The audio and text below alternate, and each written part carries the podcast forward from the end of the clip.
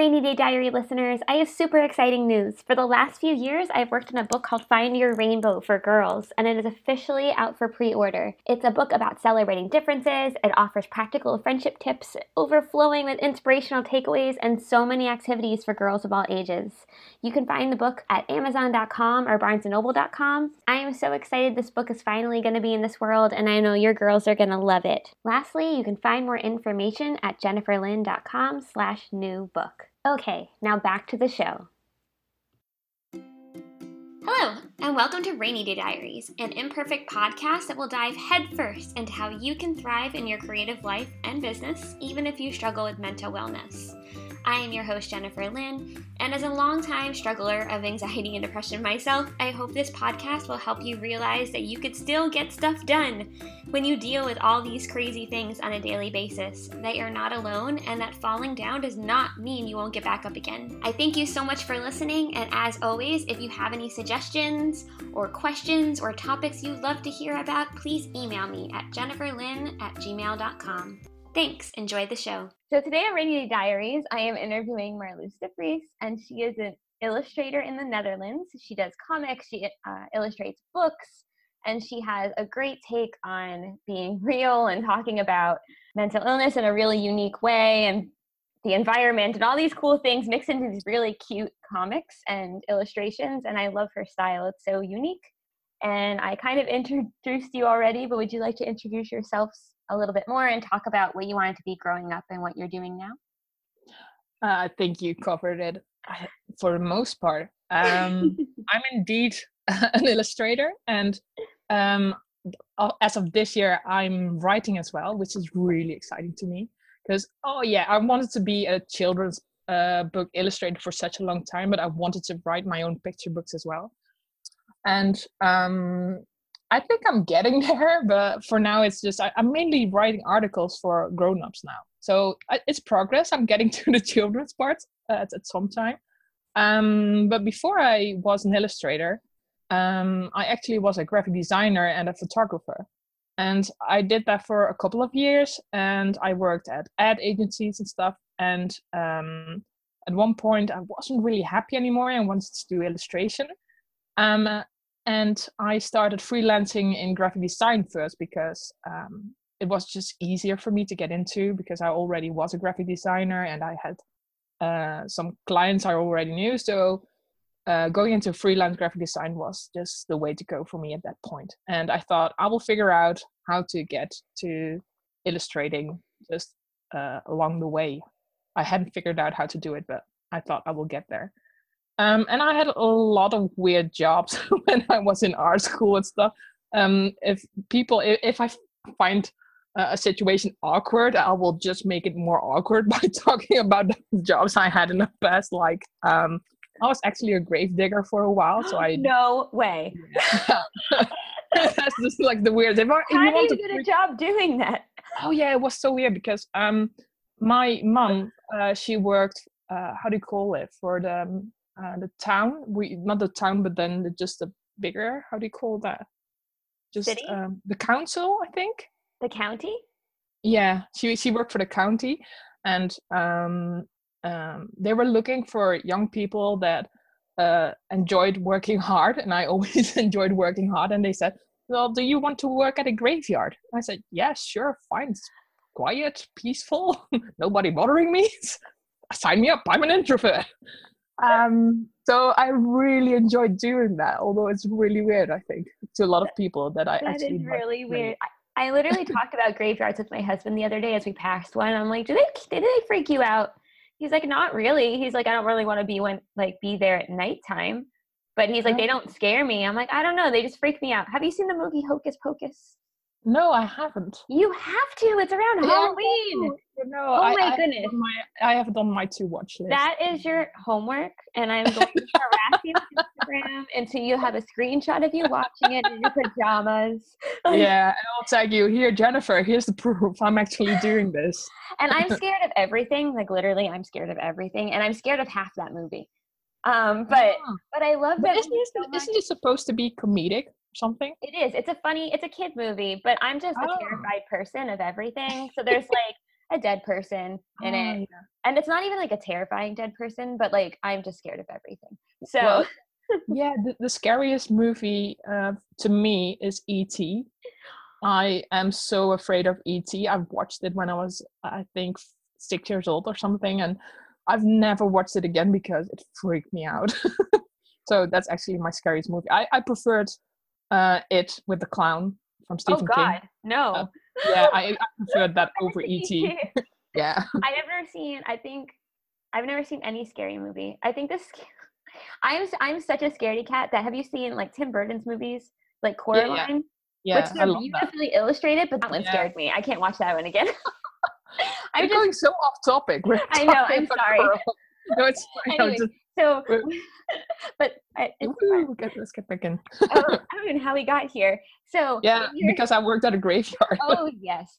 Um, after the show, after the show, after this episode, I I've had some weird jobs too. So we will.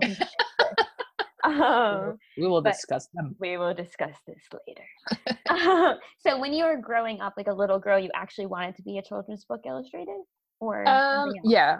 Um, I think my I talked about this with my mom, and she said um, that I was around I think five years old, six years old, and then I said I want to be a painter, and then my mom said, "Oh, that's such a nice job," because our next door neighbor, uh, he was actually a painter, and he painted houses like uh, the windowsills and stuff. And I said, "That's such a good job," and I said. Yeah, but I don't want to do that. I want to be in a museum. so I was really particular. I wanted to have my work in a museum. And I've never been to a museum at that point, so I have no idea. I think I picked it up on TV or something. That's so um, funny on ET. yeah. No. Maybe. the Uh, sequel, ET goes to the museum. yeah, I think that was it. I think that triggered me a lot. Um, so I um, I always knew I wanted to do something with uh, that involved drawing, and I lo- always loved drawing. And then at, uh, one point, uh, one of my cousins, she said she wanted to go to art school, and I think I was about eight, nine years old then, and she was slightly older, a few years older than me, and she was really de- determined to go to art school. And I thought, oh, I want to go to art school. I can paint all day and draw all day. That sounded amazing to me. Um, so uh, at I've never wanted to do anything else because I was in high school and people were confused. Oh, I don't know what study to pick to just go to which university. And for me, it was so clear. I want to go to art school. And yeah, I I, I don't know. I just that, that was I was like, straight ahead. I will go that way. And yeah, that worked out for me. Do you have an art school in the Netherlands?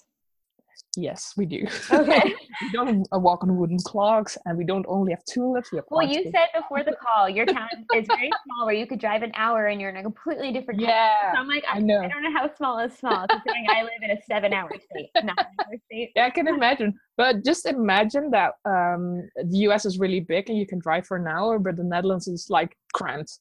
We're all crammed together. So all like the art schools are in a little line together. Like, Yeah. all the art schools.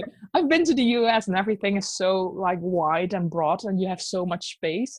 And just Netherlands is we have it all, but it's like really cla cramped. We are like an overcrowded closet. But So you're like New York. It sounds yeah, it's but like even even New York is slightly broader and Really? wider. Yeah, Okay. because I, I went there and I thought, Ooh, this is so nice. And the cities here are so small and tiny, and the roads are small and tiny. So it's, so cute. like- yeah, yeah, it's cute, but it's like really overcrowded over here. Right, Um, then you're moving to Florida. That's it. yeah, bring me over. Okay. Send me a plane, please. I, it's already on the way. I have my own personal jet. yeah, everybody does in the US. Of course. my backyard. Uh, yeah but, but we actually have multiple art schools and um, I, uh, I i went to art school when i was 18 and i moved out of the out of the house because everybody does that. Um, in the netherlands basically everybody moves out around 18 and um, i went to art school for four years and graduated in visual communication. So i have a bachelor in design. Um, and after that i worked as a graphic designer for a couple of years and as an art director as well. And then I realized I wasn't too happy. Um, I didn't know what was bothering bothering me because um, how do I explain this? Uh, I was I feel felt like I was really privileged and i was really happy that i got to do art school and yeah you, you you have to know a little bit of the backstory I, i'm really from a working class family and i was the first one that was able to go to university. And my parents really hoped that i would be a lawyer or a doctor. And what did their child wanted to be? An artist. So it was at some point it was really hey your mom knew you wanted to paint houses for a living yeah. i think they preferred me painting houses than painting uh, uh, pieces for museums and stuff but it was fine. Um so yeah i actually got to go to art school so i felt really privileged and then i got to do graphic design which is kind of the um, better version of being an artist because you actually get paid. So they were really happy with that and um, i after a few years i realized that i wasn't completely happy and i thought i think i have to go back to illustration. I have to go back to drawing because that's where it all started for me and i think i have to go back to the core. Mm-hmm. So that's basically um, why i turned to illustration after a few years so how long have you been a full-time illustrator oh wow um, i have been it's a thin line because at one point I mixed freelancing as a graphic designer and an illustrator, but I think the turning point was around 2010, somewhere okay. somewhere there. So I've been freelancing as an illustrator for eight years now.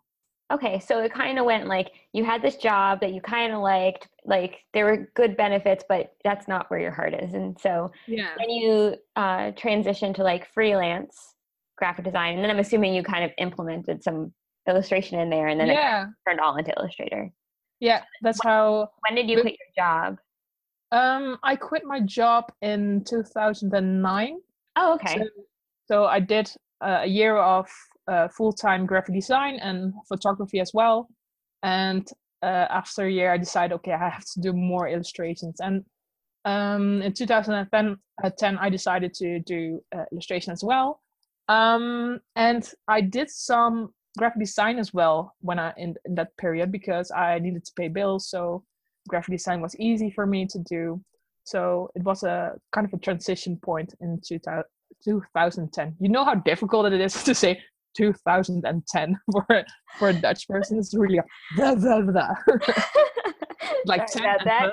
we'll pick another year. How about 2011? yeah, let's say 20. Oh, 2010. 2010. 2010 is much easier, yeah. um, so was your style always the same as it is now, or it has it kind of transitioned as well? Um, I think with every style, it, it it changes over the years because you grow as a person. And I think the most important thing is um, the more you draw, the more uh, skill, the more skills you get. So um, it's like um, with any skill, if you you train it a lot and you get better and better, for example, if you're dancing, then at first, if you start dancing, it might be a little bit awkward and you're not that flexible. And if you do it a lot, you get a lot more flexible and you start dancing more uh, like with a flow. And I think it's the same with your hands. If you use uh, certain tools a lot and you build up, as I call it, a kind of archive in your head, you know how to draw things without looking at subjects or uh, instead of Googling it, you just know it you get you get more skills over the years so um, sometimes i look back at my older work and i think oh that's really sweet and cute and uh, i can't draw in that style anymore because my skills gotten better so i can't like i used to draw uh, things really um, i don't know call, how to call it in english but like really static it wasn't really flowing it looked a little bit awkward always and i kind of enjoy that now looking back at my old work but I can't draw it anymore because my skills got got better. So I know more about anatomy and that kind of thing. So I know I shouldn't be drawing like that. If you know what I mean. So um, I think your style always changes because you get more skills and you get more uh, experience in it. No, that's a good point. So then, what would do you remember your first illustration jobs were? Oh yeah, I do because um, um, sometimes I um, I'm a really how do you call it? We call it black and white. That you think in black and white. So really uh, contrast. I can think in contrast really well. Um, and uh, I remember that I wanted to get an illustration, but I've been really disappointed in illus- illustration when I was in art school. When I was in art school, uh, two of my teachers they said said um, you can't really draw, so maybe you should just quit drawing and just stick to graphic design because you're much better at that.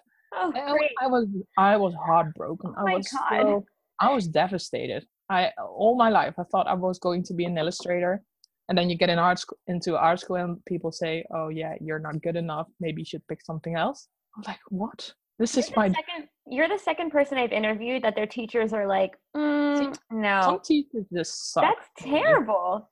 Yeah, Like, shouldn't you be encouraging them to be like, hey, maybe if you look at this horse for an extra 20 minutes, then maybe you'll be able to draw this horse. Like, Yeah. instead of being like, don't draw the horse. Never draw the horse.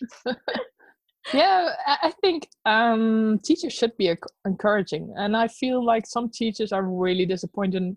Looking back at it, I think my I think my teachers were just really disappointed with how their lives have turned out, and they were just unhappy. But I was Mhm. 18 years old and I didn't understand that back then. I didn't have the life experience to see it in perspective. Um, and now I do, because it was a little bit too late, but whatever. Um, but the teachers told me that I wasn't good enough. So um, after doing graphic design for a while, after freelancing in graphic design for a while, I thought I want to get back into illustration and I will just give it one shot. I was so weird at that time. I just thought I was going to give it one shot. I was going to make an illustration for a children's magazine that was um, having a contest back then. And um, I sent in an illustration for the contest. And I thought, if I get through through this contest, then I will continue on to be an illustrator. And if they uh, don't like it, I will just quit it altogether and I will never draw something again oh my God. that that was my policy at back. That that was what I was going to do. So luckily, uh, I got in second, and they said, "Oh, I really, we really love your drawings, and it's so witty and it's different, and you should you should continue on this path." And I was like, "Okay, I will do this."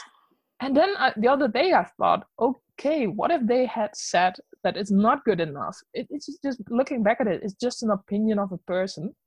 But I was so I was so heartbroken after the advice of my art school teachers that I thought I couldn't handle one more rejection.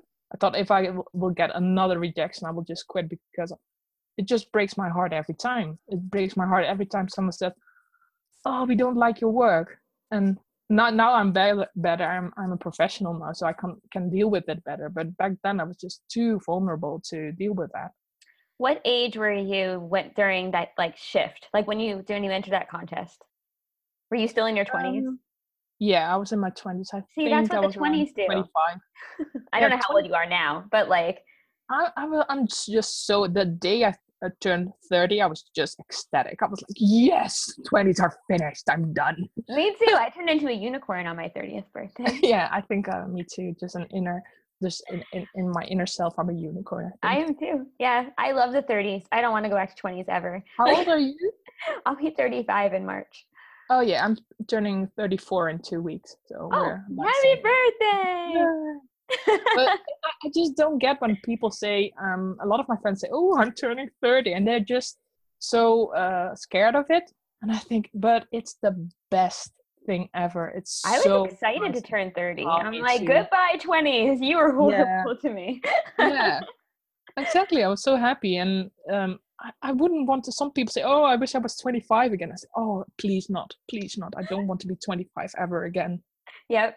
It's funny because the older people get, they're like, oh, to relive the 20s. I'm like, do you remember your 20s? I'm like, you don't remember your if, if someone says i want to be 25 again I, I always think you don't remember what you were like when you were 25 because Exactly. back to 25 i think we literally had this conversation last night with my husband and his coworkers, but one coworker is 26. So I'm like, you can't listen. I was like, no, the 30s are the best. like, yeah they are. You're sure. You're more being sure of yourself in your 30s. There's something about being- absolutely once you hit that 30 mark, you're like, screw everybody. I'm me, and it's okay. Yeah. I'm gonna do this. Like, yeah i totally agree i was a mess when i was in my 20s so i'm really happy to be in my 30s now me too. i'm looking forward to my 40s maybe i will get even more I heard 40s are great. I'm kind of scared of them right now because, like, I just am. Um, but I, I heard 40s are good. But let's backtrack to teens. I want to hear what yeah. your teen year was like. Teen year. oh, it sucked. Mine too. Oh, my life sucked until I turned so 30. Um, no, um, I had a, a quite um, well, I didn't have a bad childhood, but I had a um a chaotic childhood, and um, I got picked on really bad by my classmates, mainly because I could draw. So that's the weird thing. I could draw, and one of my classmates she was so incredibly jealous of it i think in, in hindsight i would say, say so um, and she was kind of the pack leader of the class. Uh, so she uh, she said uh, you can't play with Marloes and you can't go to a birthday party. And it started around when i was eight years old and it lasted until i was um, we, we go to high school when we're 12 here in the netherlands. So it was between age 8 and 12 that i got picked on really bad. Um, and that really defined uh, me as I am still as I am today because I'm I can be very insecure. In some parts I can be very um, secure of myself and I know who I am but I can be really insecure when it involves other people. And I think that goes back to my childhood. Um, and also um, I don't think uh, I think my parents were in a really rough spot back in the day. And I had a really uh, one of my mom's best friends. She uh, took me in in her house for a while, and she partially raised me, and I, that was really good for me because she was very creative, and she really stimulated me drawing and wanted to go, wanting to go to art school. So that was really good. So I was picked on until I was 12, and then I went to high school, and um, I was kind of the odd duck out. And looking back on it, I wasn't that insecure anymore, but I never really fitted in so um, I always felt I was a bit different from the rest, and um, that made me feel a bit weird at times. So I wasn't into guys, I wasn't into boys, I wasn't into dating, and I, I couldn't I couldn't be. Yeah, I, I, I just wasn't that bothered about those things, and I just wanted to go to art school, and I just wanted to make art and make stuff. And when you're 15 or 16 and you're not into guys and you're not into dating, then people start wondering, hmm, maybe she's a lesbian. yeah. Maybe she's just weird. And yeah, I think I was if you compare me to other people my age back then, then I maybe was a little bit weird. Um, but I also think I knew very well who I was already. And um, it, it that's the weird thing because I think I knew very well who I was, but because people were responding so weirdly on that i thought this is not okay the way i am so that's really that was really um i think it was quite rough for me back then did your um, parents appreciate who you were oh no i don't think so mine either no. i had a lesbian talk i think i have like a make fun of each other family so i got made fun of a yeah. lot for being sensitive and for like liking art and like not being obsessed with boys and not dating and that was like not okay even in my household and so yeah. I was like, I get bullied at school and I get bullied at home. It's great. like yeah, you you start to think, okay, this is normal. This is this is allowed. If if my parents do this and my classmates do this, this apparently this is the way the world works, and that can really mess you up. I wasn't really bullied by my parents, but um, I the the main problem with my family is I I was ma- yeah mainly raised by my mother. My uh, father they were together but my dad was working so much. They had he had two full-time jobs. Oh my god so he wasn't around the house a lot. Um and so i was mainly raised by my mother and i am very similar to my father. So my mother couldn't really relate to me. She didn't really understand. I was so different from who she was when she was younger. And she had really difficult she had many difficulties i think um with me being um, who i was. And um, I think she absolutely did her best. I, I honestly believe that. Um, but I always felt a little bit left out because my brother is very similar to my mother, so they had a stronger bond. And because my father wasn't really around, uh, I felt like the odd duck out. So I was the odd duck out in school. I was at, at home. So I didn't really, I, I didn't get bullied in high school and I didn't get bullied at home. But I always felt really alone. So, oh, it's making me cry. I'm sorry. Let me. No, I'll say. I'll say a funny thing. So you said uh, duck, and I call myself black sheep. So we're both oh, animals. Yeah. yeah. we're both animals. Um, no, that is the thing as well. I cry a lot. Me too, but that's okay. I yeah. learned. I didn't. I thought so. My parents didn't like that I was sensitive. They said like, be strong, don't cry, don't be a weak person. Yeah. But there's actually so when I was 25, I realized like there's something called a hypersensitive person. I'm like, oh, I'm all of these things. It's okay that I'm these things. Like this is real. And so now I, I actually I actually think sensitivity is a really strong power. It is. It's a superhuman power. It's a superpower. Yeah. And if people don't recognize that sensitivity is a actually a superpower, then they're just missing out. They're really missing out. So yeah, and, and I, have actually heard about hypersensitivity as well. And I think I was around 20 years old when my actually my my doctor he diagnosed me me with uh, HSP. Um, hypersensitive so hyper- person. yeah, and uh, that was the first time that I thought, okay, this is this is apparently who I am, and that made me really change. Uh, it changed a bit the way I looked at myself.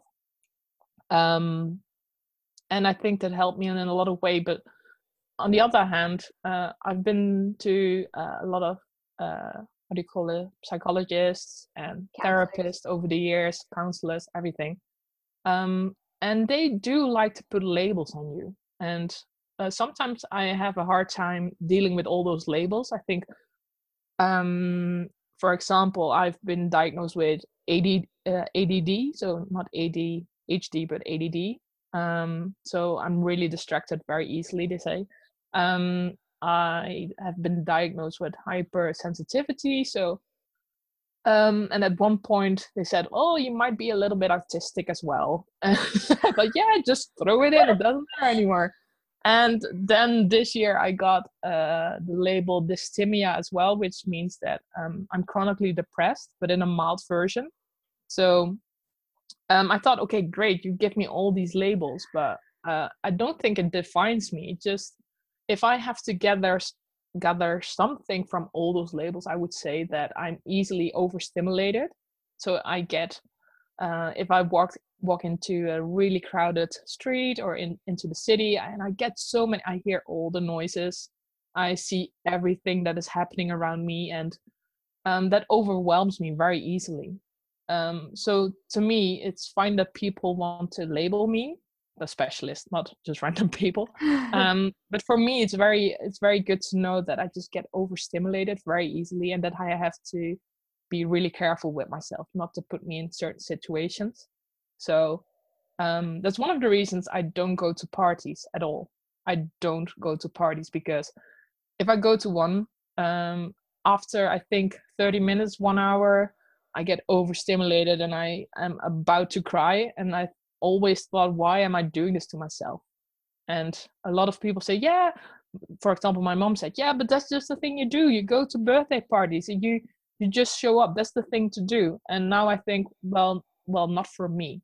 I don't go to birthday parties because um, I'm not a nice person when I'm at a birthday party because I feel I will just stay stay in a corner and just see if there if I can do something like pour drinks for the other guests. I just think just leave me alone. I don't want to talk to people. So yeah, I'm more of an assistant at birthday parties. So when I I used to make jewelry for a living and now I draw like you and the best part about drawing is I could bring like a notebook and a pen and like some colored pencils and people I got to the point where like even going out with like maybe like two or three or four people, if I start feeling overwhelmed, I'll just bring out my notebook and I'll just look up and, and nod and then I'll keep drawing and I'm just like, look, I'm participating. yeah. I'm like, I think that's the best way to deal with that. Especially because like in New York we had we were part of like a group of friends, which I but it was like a huge group of people. So when you went out to dinner, it'd be like 12 people, and that is very whelming. I'm more like a one, like yeah, go to dinner with one person. And yeah. so I would just sit there and I would draw and I'd listen to the conversations and I kind of draw whatever the conversations were. And I'm, look, I'm interacting. Like, but then you're still in your drawing bubble, as I call it. I call it my drawing bubble. Just, it's safe there. yeah, it's so comfortable, and people think you're there, but you're not actually there. So that's the, the great there. thing. See, your your your body is there, but your mind isn't, and that's the great thing. Yeah. I've drawn like a few funny comics just on like things I've heard at at like parties and stuff where I was overwhelmed. yeah. That's See, the only reason that I even go out anymore. I just want to hear what people are talking about and just watch people, but I don't really want to interact with them. That's what I miss about New York. I hated the subway when it was really crowded because A, you have to stand and you get pushed around, and sometimes you're like in between two really sweaty people or hairy people, and that was gross. But I miss like all the really weird stuff like yeah. that I've heard in there, or like on. Do you have the Timehop app?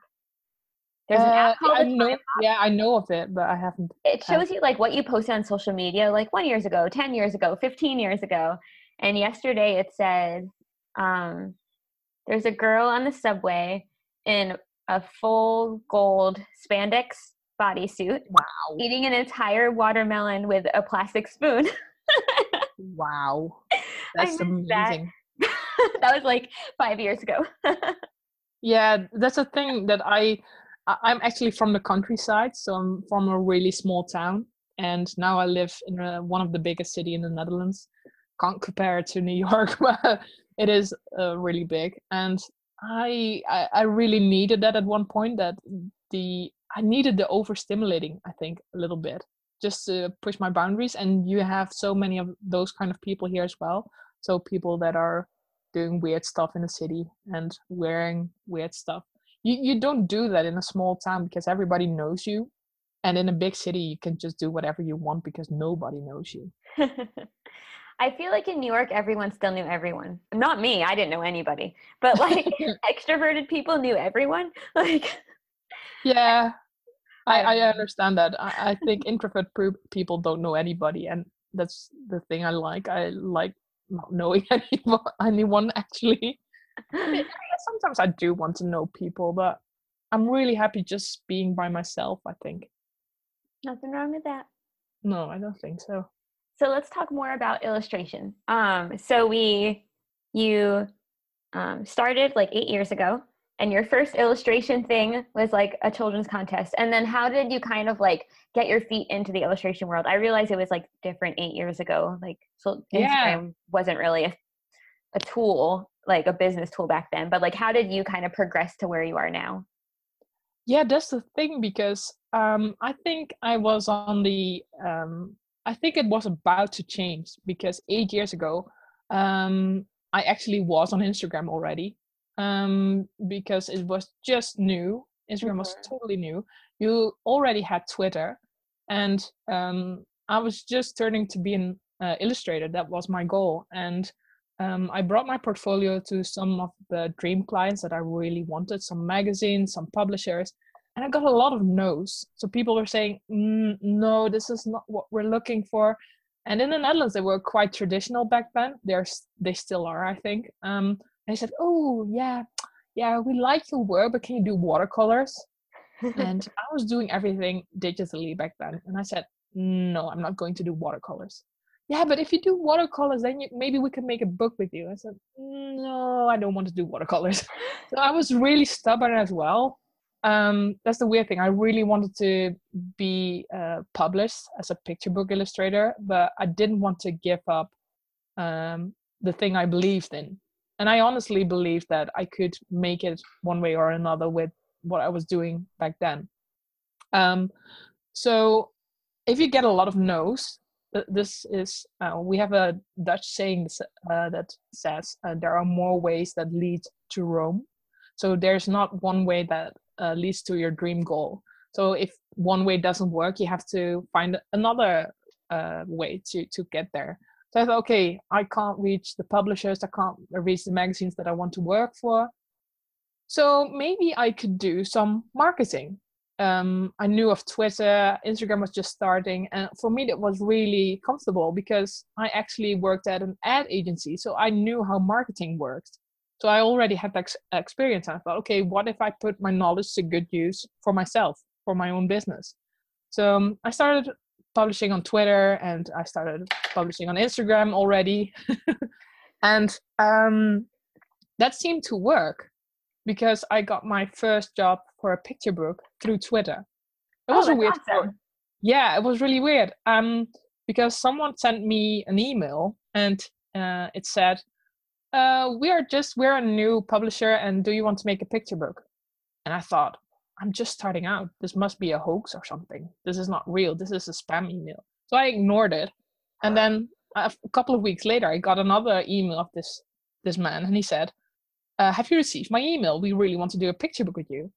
And I thought, hmm, they might be serious then if they're sending a follow up email. So I contacted them, and I I still didn't realize they were serious because I was just starting out as an illustrator.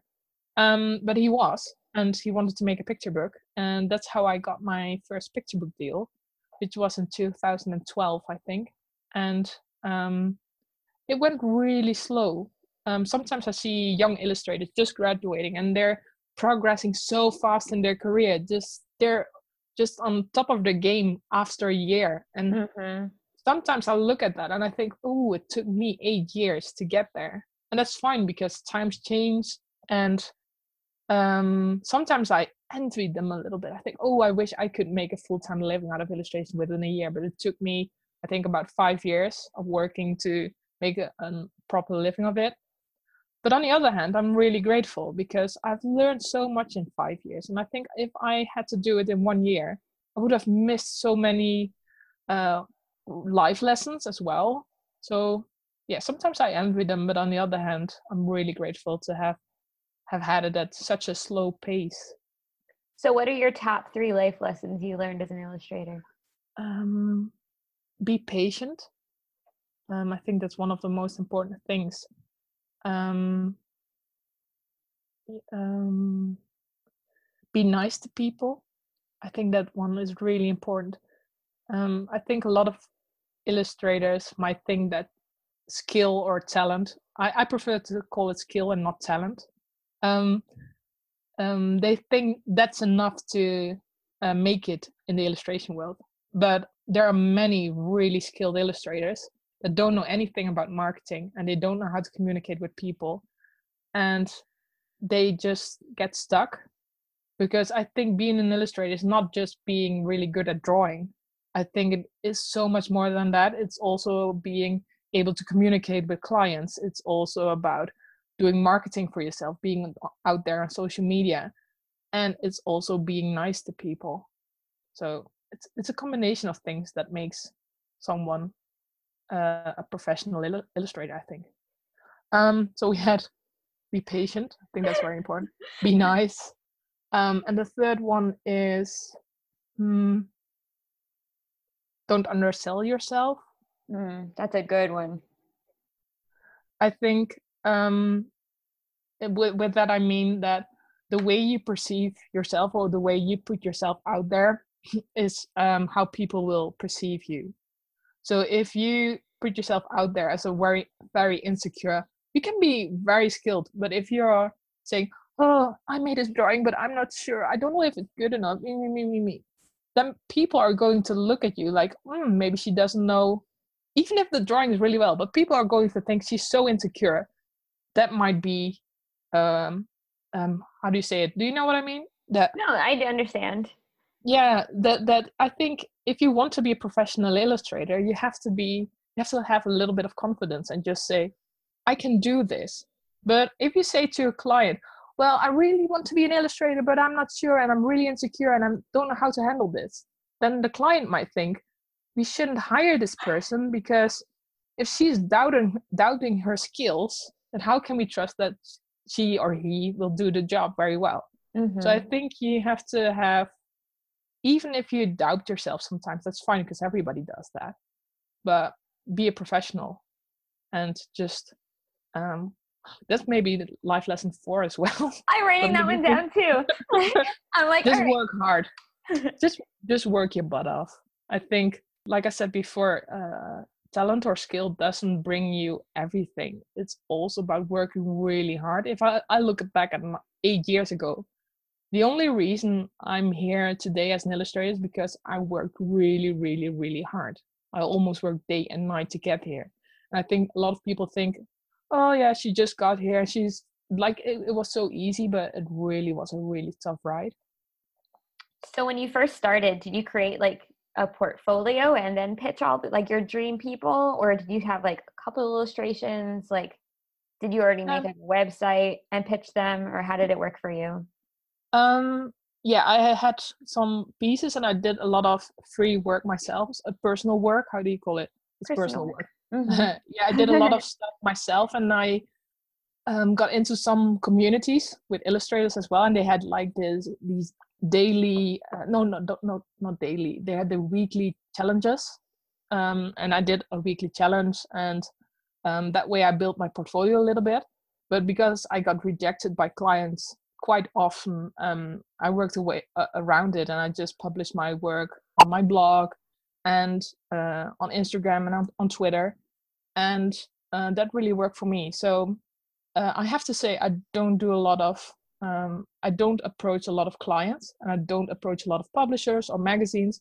Uh, it sounds really weird and unconventional, I think, but I let them come to me. So it's so fancy. it's so fancy. I'm so fancy. No, but yeah, but it's it's the um, because I got rejected so many times. I didn't know how to to do it, and I was really lucky that um, I could put my work out there um, and just show the people this is what I can do.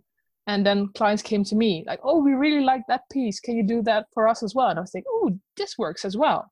So it's the it's the complete the other way around, and it's so unconventional, I think. And um, sometimes I say to young students, like, you have to build a portfolio, you have to send them to clients, and uh, to be honest, I never did that. I, I'm starting to do that now. To I have a, a list with my dream clients that I really want to work with, and I've just started to emailing them. Um, but the other thing is that sometimes I'm really scared of rejection again. So I can get really um, sad when people say, "Yeah, um, we don't think your work is suitable for us," and I don't get like really down or anything, but I think, "Ooh, that stings just a little bit." So in 2012, that's when you got the first picture book. I'm really curious, and you could tell me. Don't ask this question, but when so they were new starting out, did they offer you enough to do a picture book? Or was it like did you did you know what you should get as an illustrator for the picture book? Like did that deal like work well all mm-hmm. around? Well the thing is that i came from a graphic design background and from a marketing background and i think that was really useful to me because i already knew i'm never going to work for free. I'm i'm always wanting to get paid because i take this seriously people say I work for free. I, I don't take them too seriously because then you're just an amateur, I think. And uh, uh, for me, it wasn't a hobby. It was just, I, I really knew uh, I want to do illustration and I want to do as a career. So they offered me money, and I am not sure how much it was. Um, but I already knew this is going is not going to pay uh, all of my bills right now, and it's not um, I already had set a, an hourly rate, and I thought I was going to spend so many hours, and that was not like the the amount they paid wasn't enough to cover all of my hours. Um, but on the other hand, it was one of my first jobs. True. Mm-hmm. And I know a lot of illustrators just do it for free. They think, oh, I can do a picture book. Oh, I will do it for free. And I already knew um, eh, the, the, the amount they offered me had five uh, four numbers so four numbers. So I already thought, okay, this is fine. I can work with this. If they would have offered like five hundred uh, dollars, I was like, no, I'm not going to do that. But they they they gave me uh, a bit more than that, so I I was fine, and I thought I, I can make this work. And I think they paid really nicely considering this was my first big job, and they had also a lot of trust in me. They had faith that I could do it, and if there's one thing that I uh, have, do you hear that dog? I hear a dog. Do you have a dog? no, I don't. The neighbors have a dog, so you hear that. Sometimes you hear okay. a dog. Sometimes um, we hear blue jays in, in my podcast, so it's fine. They knock on my window. That's really cute. Uh, um, where were we? Um, so I, oh yeah that's one of the things that i have i appreciate a lot that people trust you with something and they have faith in you and they didn't set too many boundaries. They said just use your own creativity and we trust that you can do this. And that's so very important to me. And um, that's why i really wanted to do this job. And i'm still um, the illustrations are not what I do right now, and I know if I g- got to redo the book, I would do it completely different. Um, but I'm still really happy that I got such a such a nice job in the, No, the early. amazing. Yeah, I was just beginning, so that was really good. So when was the shift? So that was 2012, and so you started in 2010. So then when did the shift happen where like you were starting to make a living? Like it, you said five Um, years, I think, right? Yeah. Well, well, I think actually, um, I moved to uh, Rotterdam uh, from the countryside in 2013. Um, and um, before that, I was living with my uh, then boyfriend, and uh, we paid the bills together. And then in 2013, we broke up, and I moved to the other side of the country. And I- suddenly, to I had as far away from him as possible. yeah yeah the complete opposite of the country it was so weird um so then i started out here and i had to do everything by myself i had to um uh, pay my own bills and i had to do everything by myself and i wasn't used to that because i've been with him when i was since i was 17 so i've always really um, i was always a, a part of a, a couple and I was really used to doing everything together. And then all of a sudden, I was all alone, and I had to do everything by myself. And that included paying bills when you're a freelance illustrator. Well, that's really tough here in the Netherlands. It's like a really because the pay for illustrations is quite bad here in the Netherlands. I have to say, maybe some people disagree, but I think the pay is really bad. Um, so I then realized I have to shift gears and work even harder to make a living from it. So I knew that was really tough to do. So I took on a part time job and uh, I did the part time job that paid a large part part of my monthly bills. And then I built my freelance business as an illustrator even further. That's smart. Yeah, I, I thought it was a smart move.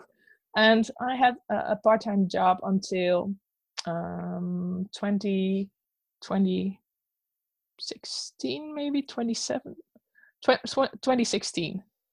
So 2016 um, was the year that I um, uh, uh, said to my then boss, uh, "Sorry, but freelance business is really going well uh, right now, and I am afraid I have to quit." And he was just really happy for me. Um, and then uh, starting, so so now for over two years, I've been living off illustration solely. So yay! No one on really the podcast can see, but I'm clapping. Just clapping too, so it's all good. I'm not clapping alone. Um, so then, what is what was your work mostly in 2016, and then is it different than it is now? Um, no, I would say it's it's quite style wise. You mean? I meant more like are most are your jobs since I don't is were they mostly books or like spot illustrations in magazines or like what what is maybe I'm asking this wrong. no, no, I understand what you mean. The weird thing is that I actually started out in children's illustration. So in the early in 2010, I started doing educational books for children for in school. Um, I did children's magazines, and then in 2012 I did a picture book, and then in 2013 um, I actually started working for Flow magazine, which is a really big magazine here and now internationally as well. Um, and then I shifted to working for grown-ups. So I was first first working for children's books, and then suddenly I was launched into the, the grown-up world. I was like, oh, this is quite different. Um, but it suited me very well, and um, yeah, it, it opens just more doors, I think, to be able to work for grown-ups as well. And then you have a lot more magazines to work for Absolutely. um, so that really opened some doors. So in that way um, it was quite different because working for children is just very different than working for grown-ups. So in 2013 i started working for magazines um, what else did i do? I, I did do an illustration for uh, uh, a children's book um, but i was shifting more towards grown-ups than for children. So in that way it did change a lot. And um, i've been doing magazine work and um, book work. I, I also design book covers um, for also grown-ups, and um, so I've been doing that now for five years. and now i'm at a point in my career that i think okay i want to go to children's books again so now i'm again on this crossroads okay what am i going to do and i think i think i will do always work for magazines and for for just uh, adults um, but i just love working for children so much so i want to pick that up again. Do you change your style when you do that or is it kind of similar? It's it's exactly the same that's the weird thing. No but see um, that makes me happy like I, I think that's um because uh, i think an illustration style is very similar to your handwriting and you can change it a little bit um, but it's always going to be your handwriting mm-hmm. so it's the mm-hmm. same with illustration style. I think um, whether i uh, draw for children or for uh, adults it's always you can see that i did it i think. A lot of people tell me it's always very recognizable that you did it. Um, the only thing is that if you work for children you tend to draw more children. And if you work for adults you draw adults. So i think that's the only thing. You just change the audience and you also change the way you speak i think so mm. for adults you can um, talk about more grown-up stuff like mental health and uh, self-care and more difficult topics. And for children you just stick to the topics that interest children. True. So you just segued perfectly into what i was trying to get to my next question is that i love that you i don't know if it's been in the past few years like you're very open about um, talking about mental health or like there's comics about like realistic situations and do you feel like in the last few years you've gotten more comfortable talking about that or that like how did you kind of shift in I feel like I'm not asking questions right today. I need more caffeine. like, uh, that's fine. I totally understand because English is my third language, so we're we're just fine. We're we're good. Um, I, I like it when people ask just really the way you're asking questions is just fine for me. It really works well, so that's good. Um, I actually started uh, talking about personal stuff in 2013. So I just moved to the big city. Um, and I just broke up with my uh, then boyfriend. We had a relationship for 11 years. Oh my goodness. 11 years. Holy crap. it's a long time. So I was really, I was changing so much uh, in that period. Um, I was moving to the other side of the country, which was really a big contrast with, uh, which with, with the place I was originally from. Um, I was for the first time I was single in in my adult life because uh, 11 been, years. yeah. So there was so much going on, and I um, really felt that I needed a, uh, something to to um, process all those things. And I started drawing them. I started writing them down, drawing them, and um, at first it was just for me. I had a sketchbook and I drew all these little scenes in it, and I wrote a little bit with it. And then I thought, oh, I might publish them on my Facebook, my personal Facebook page. And I did that. And a lot of my friends said, This is really nice. This is funny. And I thought, This is funny. This is like really serious shit. Um, I'm going to Heartbreaker. You think it's funny. Um, but I didn't even realize because um, actually my relationship with my ex boyfriend wasn't that healthy.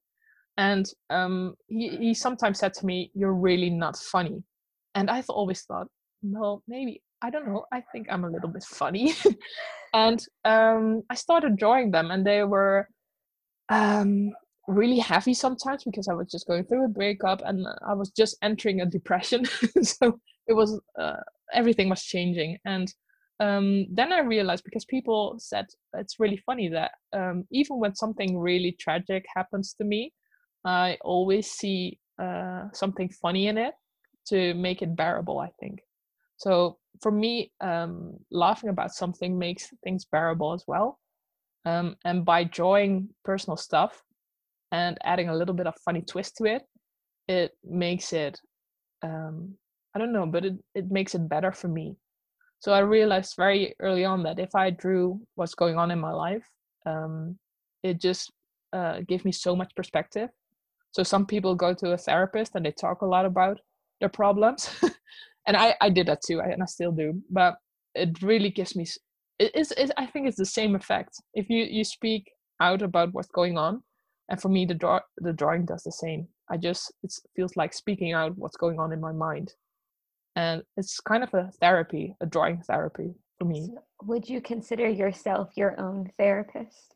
Yes, absolutely. I'm over. I, I'm even over analyzing some stuff.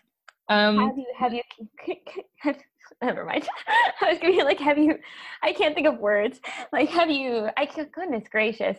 Because earlier we talked about, well, they told me I'm this and this and this. I'm like, so what does Marloes think Marloes is? like, sometimes weird. It's like an outer body experience. Like, hmm, how do I feel about myself now? Um, and sometimes even when I'm writing something down, I feel uh, a therapist speaking to me while, while analyzing what I'm doing right now. Um, but it's also healthy because it gives me a more objective perspective on who I am. So by drawing something, if I sometimes stuff is going on in your mind, and up until the point that I, if I draw it, if I have it on paper, then I can actually let it go a little bit.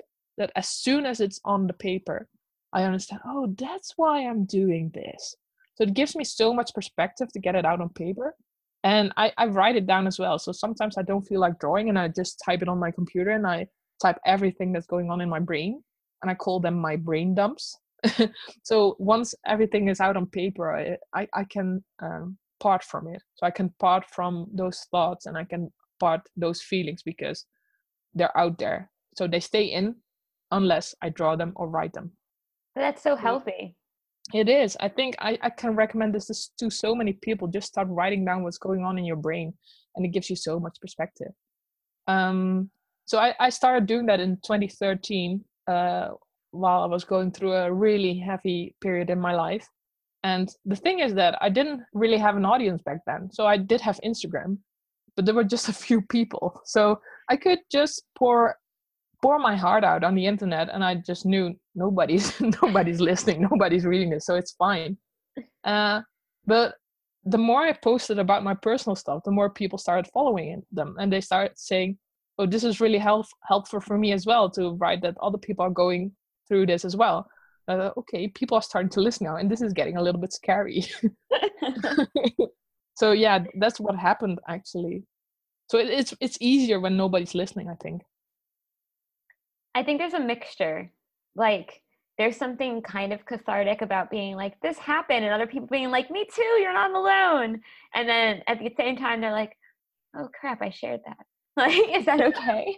Like yeah sometimes i doubt myself very much and i will i will share something and i put it out on the internet. I think was this really smart to do? Was this a smart move to just uh because you get really um um the, the more focus is on you the, the more you realize that people are listening listening and there is a big group a big group of people listening the scarier it, it gets. So if i post something now on the internet i don't try to think of the people reading it. I just imagine this um, i have a few people that have been following me for years and i try to imagine them. Yeah including you.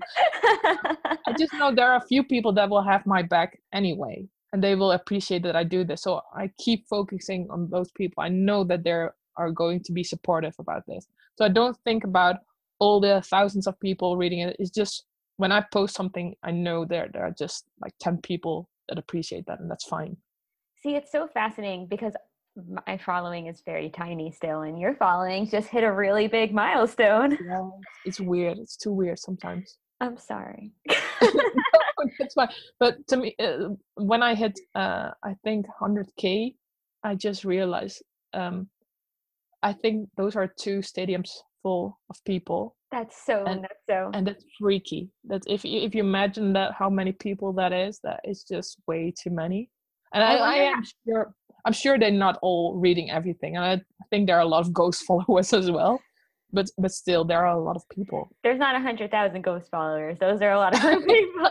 I'm i just to, i didn't think about that perspective though that like a hundred thousand people are staring at like your life. Like yeah. granted i love your life. Like i love the way you interpret your life. I love your life. I want to be your no, like, do you want to have it? Do you want to I, sure, I we'll share it. i'll take 50k of those. Like it's fine. Just send them my way.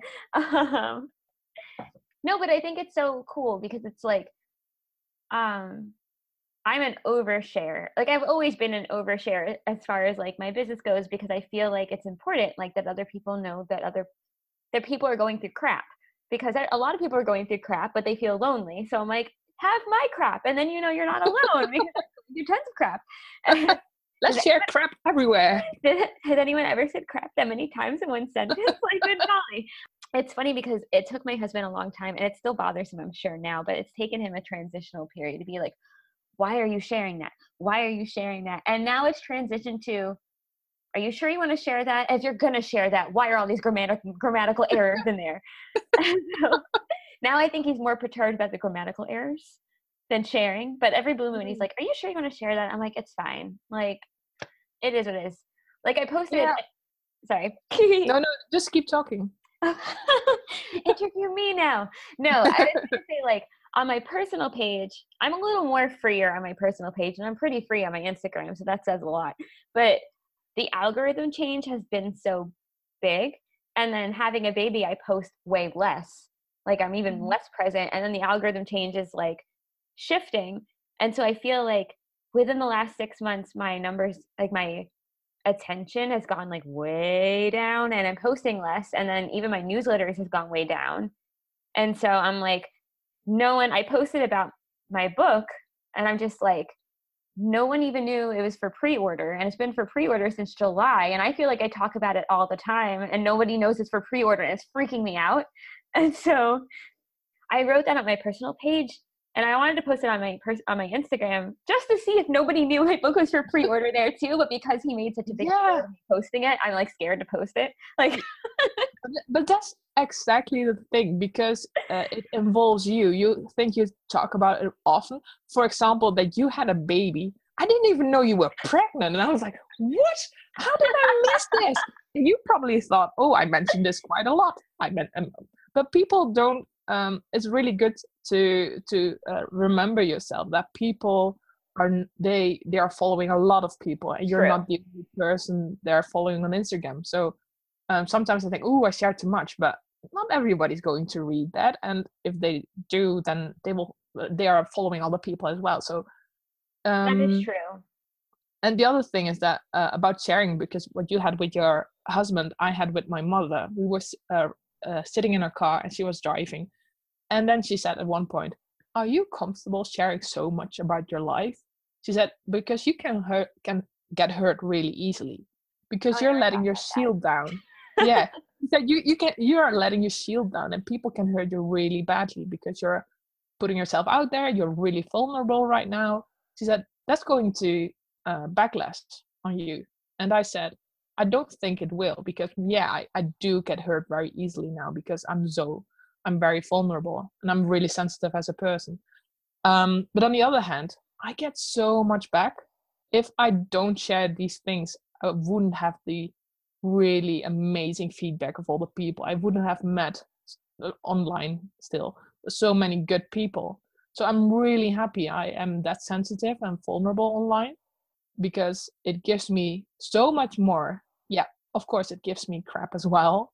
Um, but it doesn't the, the positive things I get back for it is so worth it. I'm so happy that I did it. So yeah, I think it's just good. So what is is it I know there is like virtual bullying and because you have a hundred thousand people on there, have you had any like mean oh, comments? Oh yeah plenty.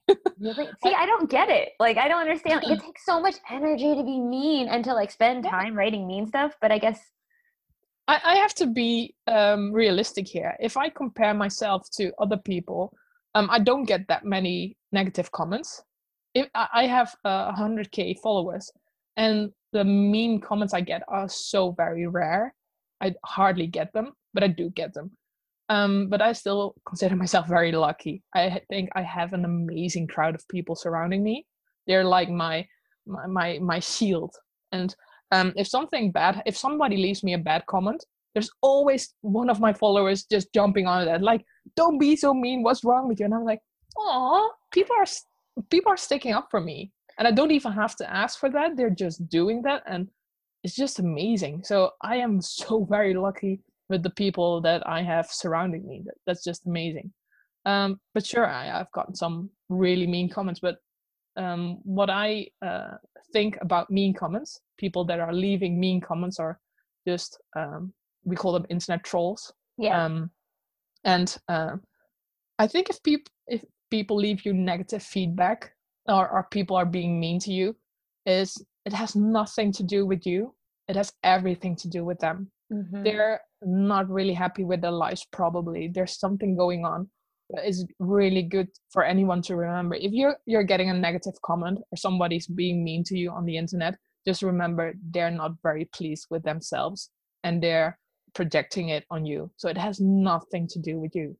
But at the same time, and I and that's how I can put it in perspective too. But at the same time, I've been in places where I was very not happy with myself. And I would never do that. Like it doesn't it's not logical to me. But a lot of things aren't logical to me. So I guess that's okay. yeah, I have the same thing. A lot of people a lot of things are not I really don't understand a lot of things.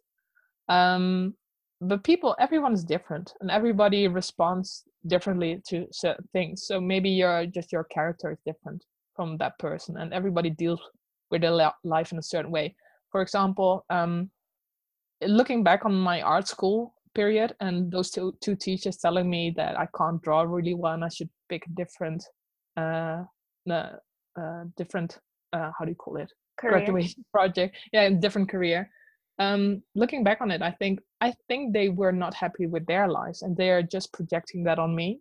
Mm-hmm. Um, because they could have been really constructive. They could have given me really good feedback and say, "Oh, you should work more on this or work more on that." Um, so that's what I like be, uh, about um, growing older. You get so much more experience, life experience, and you learn so much. Um, so if people give me negative feedback now, or they're being mean to me, it always stings. I'm not going to say there are people, yeah, it doesn't bother me anymore. And I think it always stings to me. I always get like, why are you doing this? And most of the times I feel really sorry for them. So this this is my automatic reaction. If someone's being mean to me, I always think, oh, your life must be so sad. And I, I instantly feel sad for them as well. I think, oh, you, what is your life gotten to that you're picking on people, random strangers on the internet? Because that's quite sad if you're doing that. Um, so, but it always stings because no, that, that's my automatic re- response. I'm just, I'm still a little bit insecure about that. So if someone says something mean, it stings, and then I get to the stage that I think, okay, something's wrong with your life, and I feel very sorry. So I know you said you draw when you're going through a difficult time, and that's actually how I started my whole business is that way too. but are there other things you do when you're going through a difficult time too? Like, are there specific self-care things or like specific people you go to um well um we have a good system here in the netherlands that you um you you can get help from therapists when you're uh, going through depression it's quite hard right now because so many people are uh, mentally ill and um, there are not enough therapists i guess because you have to wait for i think nine months to up to a year before you can get mental health here, so that's quite a long time. Mm-hmm. Um, but still, um, I think we we have it pretty good here in the Netherlands. Um, so when I feel like I'm feeling down and it's not going well, I try to go to the doctors immediately and say, "Can I get some help for this?" And then they'll put me on a waiting list, and hopefully I can get help soon. Um, what I also do is um, I take walks outside. so I go into nature. Um, and that's one of the reasons that I, I now live in a city, but um, I'm moving by the end of the uh, this year or maybe early 2019 uh, to a more to a smaller town, uh, and there's a lot of nature there, and um, I think that will influence me in a really good and healthy way because I always feel really grounded when I'm in nature. So i can feel very uptight here in the city. And if i uh, go out here then i have to move myself around a lot of people before i can find my peace. And um, i think it's really healthy for me to be in nature immediately. And it's one of the reasons i'm moving out of the city as well so i can be in nature more so nature is my number one medicine actually to uh, to to feel better about myself um, i try to talk about it with friends as well if i feel really down then i try to reach out to friends. I think that's very important. Um, I think that that's the main thing. I love that in I I talked to you. I interviewed. I don't know if you know her work, but Katie Abey. Um, Um, if you don't, you can look her up. But uh, you both have such good healthcare systems there, and we don't here. So like, Where does she live? she lives in London or like Oh, England. yeah. Um. we, we have it much better than in the US. Yeah, it's non-existent here. I could go to a therapist for like eighty or hundred dollars for an hour, but I that's too hard. yeah. It, it actually, it's the same price here, but um, we pay for healthcare. So we have general healthcare. And we pay a monthly uh, amount for that, and then we pay. Uh, I pay a yearly amount as well. So all in all, a yearly I pay. I have to calculate. I'm very curious because the other day I thought it's quite expensive, but it's still good. Um, so I paid this times twelve uh, plus fifty. So I pay uh, a little bit over 2,000 euros a year. What is euro translated to American money? I think it's about $2,000. Three. No, t- th- two. $2,000. That's still less than ours. Yeah, I like- know. Ours is like, and this is just like, okay, I'll go, I'll give like the one for New York. Just for me in New York was five hundred dollars a month. Wow. I couldn't And- even afford that. If No, wanted I couldn't either. I pretty much paid like, like I don't, I, I, it was ridiculous. And so now, as a family, it's still it's less because Florida is cheaper than New York, and independent mm-hmm. healthcare is more expensive than like a group healthcare. But it's still like a scary amount. But it doesn't. None, almost none of them include mental health, though. That's why I love like your country so much is that they include mental health, and here it's excluded. It's not important enough. That's too weird. It's so weird. That's why I'm like, we need more podcasts. Like, yeah. You have to work your way around it. If you don't have healthcare, then you, you have to make some kind of healthcare for yourself through podcasts. I think I think I think I, I what I said. I, I'm really I'm so grateful that I'm I'm living in Europe. Um, I realize that every day, and um, I don't. Not all people in Europe realize how good we have it here, and it depends on the country because it's very different from Belgium and from France. It's very different from the Netherlands because everybody has their own system.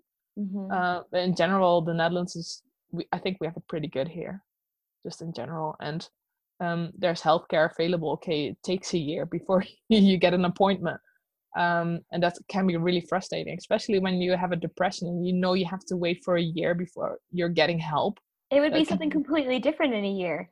Like, can you imagine Yeah. spiraling out of control and then a year later, like it's not even what you originally Yeah, go see a counselor yeah. Sometimes in another way? Like, if you pay out of pocket, if I hear some of some of my friends, um, they have to wait a year. And last time I went to the doctor and I said, uh, "This is not going well. Uh, th- I, I I need really, I, I really need help now." And I could go to. I went to a psychologist immediately. He sent me to a psychologist. Just go now. Um, and I don't know why why that is. For some of my friends, they have to wait a year, and for me, I don't know if it's about my history or something. But he was like, "Okay, you have to go now." and i know that's good for me because if i had to wait a year i, I don't know what to do i just need the help so i really need that help i, I- couldn't um sometimes i think i couldn't live without it so yeah and it's also because i don't take medication um a lot of people here in the netherlands are taking medication for depression and i don't take them so um, i'm really relying on the talks i have with people with the specialists so. Mm-hmm. Um, so like well, okay. I have one more question and then we'll kind of wrap up. I want you to tell everybody about all the grocery stores. Well, and about how you can drive an hour and be in a completely different country. I don't know where all the people are that listen to my podcast, and I don't really think there's that many of them, to be honest. If you actually listen, I think most are in America. So I, I want you to tell everybody how amazing it is there. well yeah. I- I, have I, I think i have picked up this hobby many years ago and to me maybe i'm i always overthink everything but to me uh, a grocery store or supermarket as they call them here um is like it's one big store with the culture of one country uh, the whole co- the whole culture of one country is in a supermarket. And i don't know if other people see that that way as well but when I go to a supermarket in France, I see people sh- doing their shopping there. It's just daily shopping, and I can see what they're cooking, and I can see what people buy there, and every supermarket, every grocery store is so different from, for example, the Fran- uh, French uh, supermarket is so different from a German one, and the way they, um, of course, there are, things that are always the same. Like they have a uh, an, an area for the meats and for the fruits and for the vegetables. Um, but the way they do it is always very different. Like you're you're it, to me it's just like an amusement park. A supermarket is better than an amusement park. You see so many people walking about their families single people old people young people and um, they all get together. It doesn't matter uh, how old you are or uh, how much you earn and there are poor people and there are rich people and everybody comes together and they do their daily shopping and to me it's just always so fascinating and i haven't even talked about the, the packaging. Every packaging it, it's very the danish ones are really designy and they're so beautiful and they're elegant and you go to german supermarkets and it's so ugly sometimes. I just love it. It's so ugly that you have to love it. Um, so to me it's everything. It's about culture uh, it's about design as well. Uh, it's about daily life. So that's why i love i'm obsessed with supermarkets it's just amazing that literally my husband and i well first of all everything we did on the weekend we like well, where do we want to eat and then we go to like that part of new york for the day but like any supermarket we pass any bakery like anything that had to do with food i'm like i need to go in there even if it's like american because there are so yeah. many different types of American grocery stores too in New York. But I'm just like, oh, I just love looking at like the condiments. I'm like, and all the different like I don't even know what half the stuff is sometimes, like because it's not even yeah. in English. So I'm like, what would you do with that item? like, and then sometimes I'm in a country and I buy random stuff. I don't even know what it is, but I think, oh, this must be. I don't know what this is. I will just buy it and try it, and I don't even know what it is. this is so very exciting and I think it's so universal. Food is so very universal. Universal. Every human being eats food, and it's oh. just the way you package it and the way you buy it, and that's what I love about foreign uh, supermarkets. So that's that's a beautiful thing that I live in the Netherlands. I can drive for uh, one hour and I'm in Belgium. I can drive for three hours and I'm in France. And, and I can drive for one and a half hours and I'm in, in Germany. I'm so jealous. I'm hanging yeah. out with you. I'm coming to you. Can you send me your jet? I'll send you my jet. Thank you. I will tell Jeeves that he should uh, pack up the jet and go to Florida. oh, thank you so much. I will be waiting with my little suitcase. yeah. Is there right. anything you have to buy at every grocery store?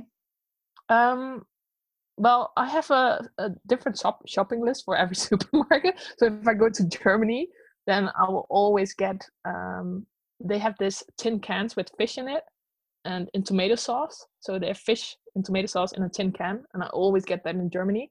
I also get mayonnaise in Germany because it's really, I don't know, it's just so much so different from Dutch mayonnaise. So I always get that. And I always get pickles because the jars in Germany are so much better, and bread as well. And in France, I always get a baguette, and I always get what do I get in France? I made a list as well, but I just try to get the products that I can't get in the Netherlands and just buy them over there and just try them. That's that's the funnest part, I think. See, I always have to buy cookies. And every like every single grocery store we go to, especially Asian ones, I just love Asian baked goods. Um, but wherever we go, if I find a if I find a grocery store, I'm like, I don't know what those cookies are, but I need them. Like so. Yeah, I'm not that cookie uh, cookie obsessed. How are we friends? well, I don't I, like mayonnaise. Like mayonnaise is the best. I, I read somewhere that there's a, a ban on mayonnaise. I think uh, hipster people don't like mayonnaise, and I think how can you not like mayonnaise? I don't like mayonnaise. Neither my husband. Oh but my mother is obsessed with mayonnaise, and her father, because we're Jewish, so I think it's like a Jewish thing. Like, I guess I'm not a very good Jew, but like my grandfather and uncle used to eat mayonnaise sandwiches, which sounds disgusting. And then my just mom mayonnaise on them, just mayonnaise on oh, bread. No, no, no but that's not doable. They were also born in the 20s, so maybe they just didn't have money for anything to go on the bread with the mayonnaise. But like, I much prefer butter sandwiches. like, mm.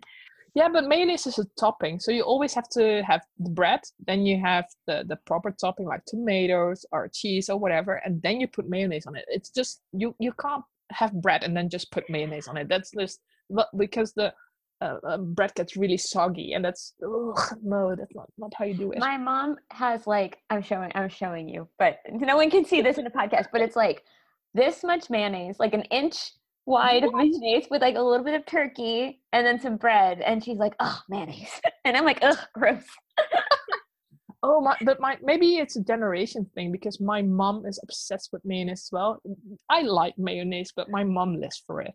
It's just ridiculous. She was it was actually quite quite horrible. She was in the hospital, and she was really ill. And then I make I make make terrible jokes always. And then I said to the doctor, um, just make sure she has an how do you call it IV that you get the drips of mayonnaise. Maybe put mayonnaise in, and she will be better by tomorrow. And he was looking at me. Is she serious? What is this?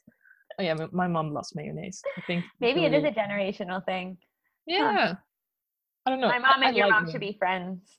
Yeah, they can share their recipes with mayonnaise. mayonnaise, mayonnaise. I think we've talked about mayonnaise so much. If any mayonnaise sponsors want to sponsor this episode, yeah, come yeah, call sponsor me. us. yeah.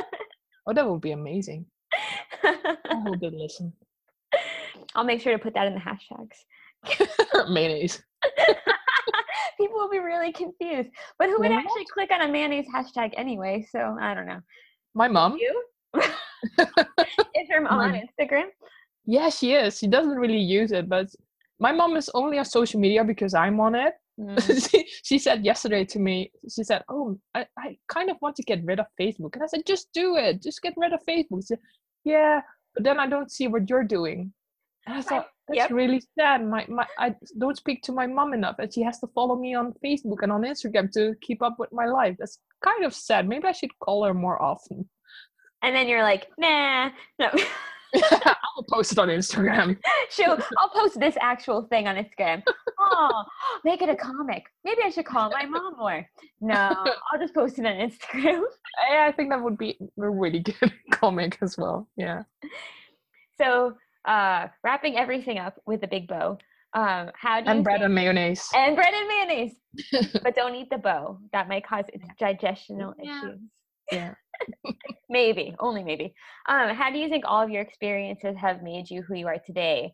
Do you think they've impacted like uh, how you treat people, or what you do for a living, or your personality? Oh, absolutely.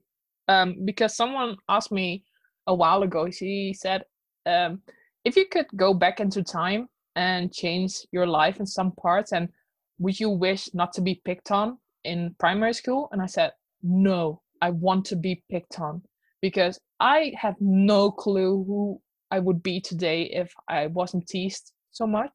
And i didn't know what i who i would be if i didn't have a bad relationship before.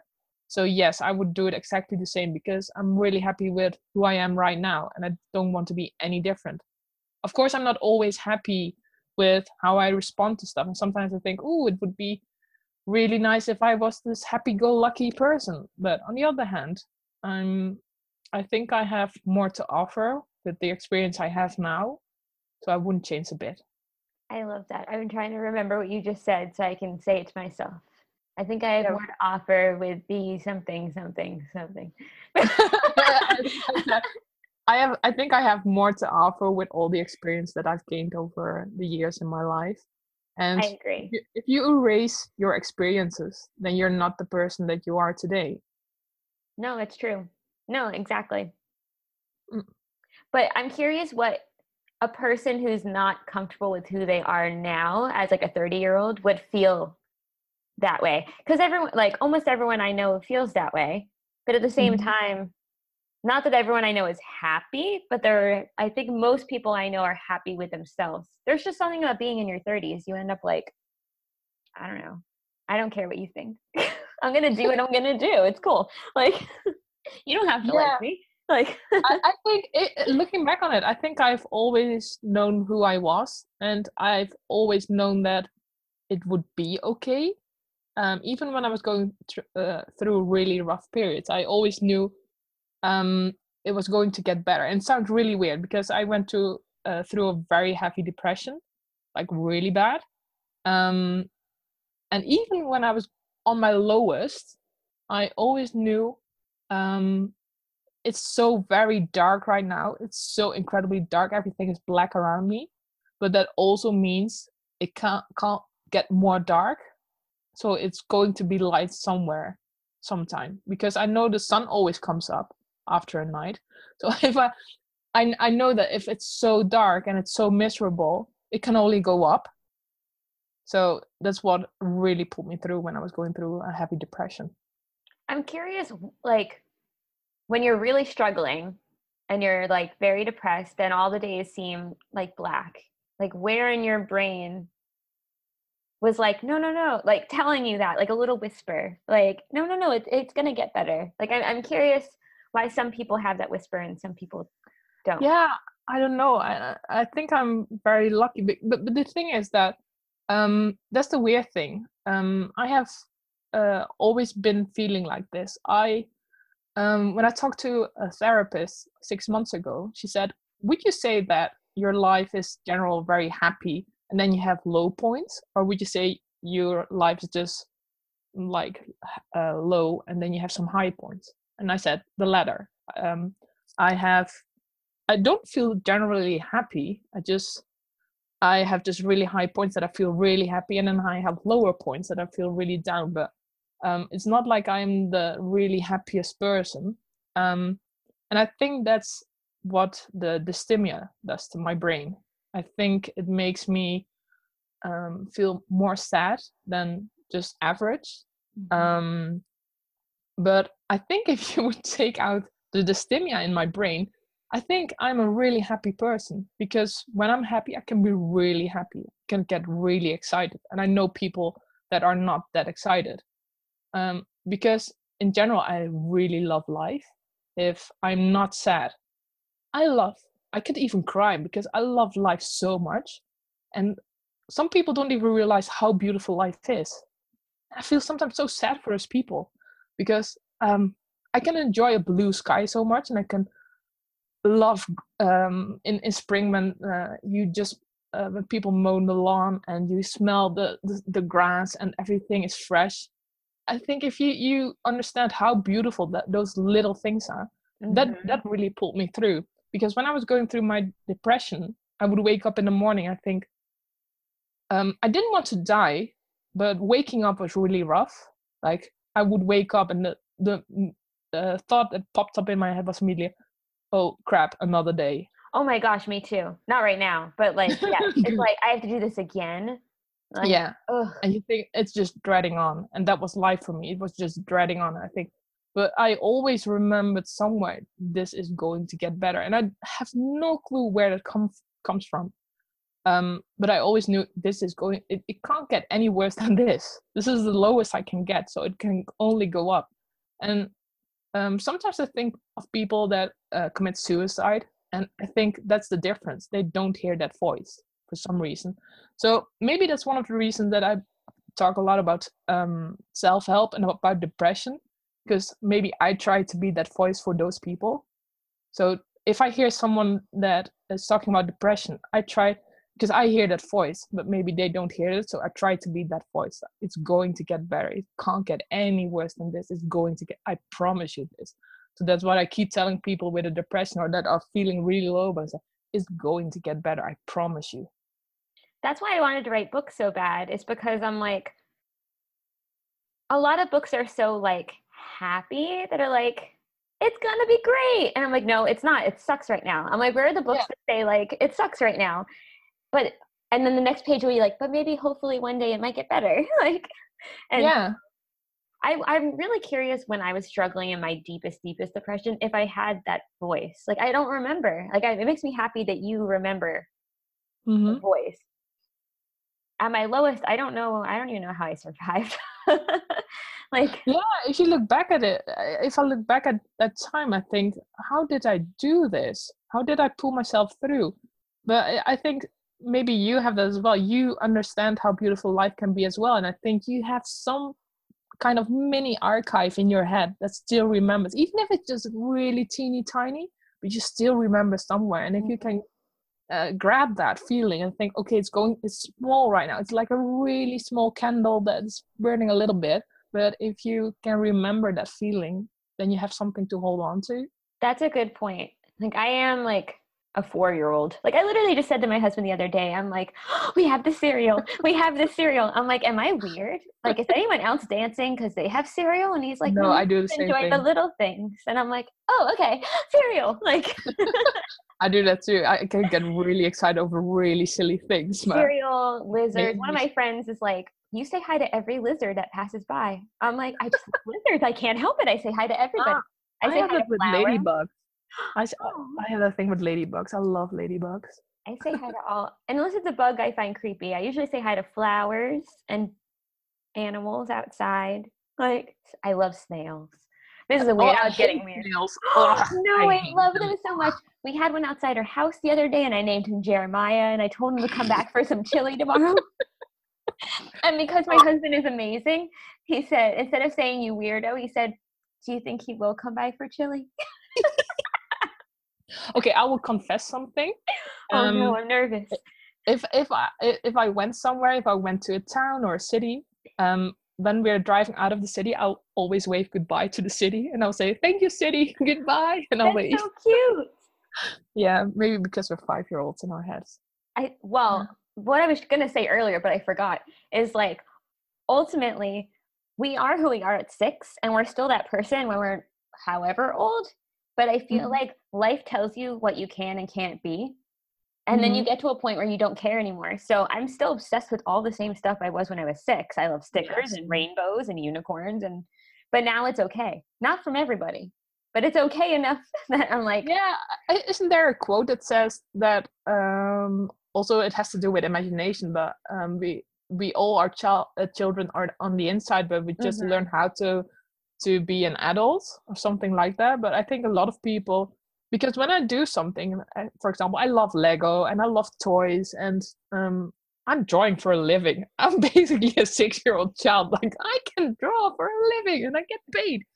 Um, and then a lot of people say, "Oh, I'm so jealous of you. I wish uh, I could do that, or I wish I could buy Lego and just play with it." And I think, yes, you can, but it's just a choice you're making right now. It's just everything is a choice. Okay, I can be a proper grown-up and not buy Lego and not play with stuff, but I don't want to do that. I just wanted to to play around, and I want to play Roller Coaster Tycoon. And see, that's those- why you should have children. Millions of them. No. oh When- no, no, on my registry, I was like, what toys do I want? And so one of the things I put on the registry is like a play fa- like these little like plush um, farm animals and like it lives in a house and you open the house and it's like Oh. a farm. oh, and I'm I like, love that. I want that so bad. Okay, the baby needs this. Like, Oh, and I, I think my the husband, only I asked my husband, "Can I play with this before the baby's born?" He's like, "No, it doesn't belong to you." Like, but I bought it. it's it's mine. mine. I'll, I'll give it to him when he's old enough. Like, yeah. Oh no, I don't want children because then I have to share my toys. it- that that is very true. no, it's true. But I thought about so I really wanted a girl at first, and I thought about there's all these dolls. Like there's this brand of dolls called Blah Blah dolls, and I'm Mhm. like, and they're way too expensive for me to buy for myself. But maybe someone would give my daughter a Blah Blah like shaped like a mermaid or a unicorn or something. but I'm certainly not going to buy myself a seventy dollar doll. Um, which I think someone should still buy that for my son if anyone's listening. But um, Sponsors, please. sponsors, mayonnaise and blah blah dolls. the perfect combination for a I mental I also feel like podcasts are really sponsored by appropriate sponsors. Like you have the podcast by uh, Andy J Pizza, sponsored by Astropad. Sorry, you can bleep that out. But I think, oh, that's so appropriate. I just want to be sponsored by mayonnaise. No, that's literally what I was thinking too. It's like today's sponsor is mayonnaise and then dolls. Who wants more dolls? Like, okay, weird people, but um, yay! I feel like I could talk to you forever. Good golly. Yeah. Um, Oh, we're, we, we've been talking for. Um, along about almost two hours. Yeah. Maybe I Uh-huh. should come back weekly okay, and have a little cry on the show. Okay. Like I'll that. cry on the show. That's my thing One episode, of crying, and this week we'll hear tears sobbing. uncontrollable sobbing. And they'll be like, instead of being sponsored by mayonnaise this week, we're spon- we'll just hear you cry for like. Yeah, just by tissues. this is sponsored by tissues. I hope you're an interesting crier. Like, I, I'm a really ugly crier. Like if I cry, perfect, it's I'll like have you on.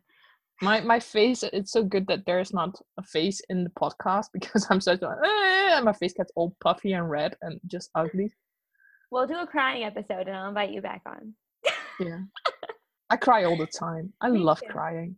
People should I- cry more. I don't know if I love it, but it happens often. And then there's this weird trigger with your brain once you have a baby. I cried through every commercial before, but now anything that has to do with babies, I immediately cry.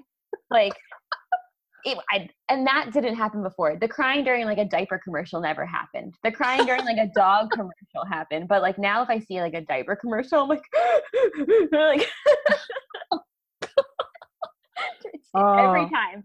Yeah, but Um, I feel the but, but the the thing is that if you start crying, people immediately said, "Oh, don't cry," and I think, yes? I need to cry. Just let me cry, please. It's it's more than okay to cry. Hey, what is that? Is that did you make that? Yeah, it's just a little Oh, I doodle. love that. Thank you. Oh, it's so nice. But that's the thing is because um I do a lot of reading and I read a lot of psychology books, like an insane amount of psychology book. Um, one time my therapist said, "Well, if you were to take an exam in psychology today, you would pass it because I studied so much about it." Um, and then um, my uh, my ther- another another therapist, he said, "Well, you have uh, certain emotions. You have happy, sad, um, Sadder. scared." no, you have you have happy, sad, scared. Uh, Angry? still, yeah, angry.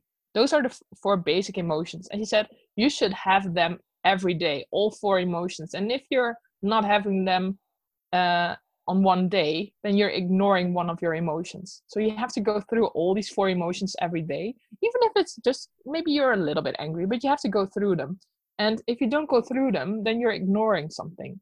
Um, and I think in our society, it's very common to just be happy. Happy is very much allowed, and you're allowed to be happy. And that is the thing I see on social media as well. If you're happy, then that's yay, you're happy, and you show on Instagram how happy you are.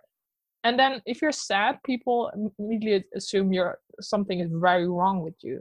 Bec- but but sad is just one of the daily emotions. So that's what I um, try to do on social media and on Instagram as well, just to show people yeah, I have happy days, but there are sad days as well. And the thing is that if you have 10 happy days in a row and you have one sad day, people assume on Instagram that you're really depressed just because you have one sad day. And I think that's ridiculous. Because if you look at it properly, everybody has sad days and we just choose not to share them, but it doesn't mean that they're not there. hmm Or not even share them. Some people just choose not to accept them. So they're kind of Yeah. like numb humans. oh, I- oh, there was this this business lady here in the Netherlands, and I like she's very young, and, and I like the way she approached things.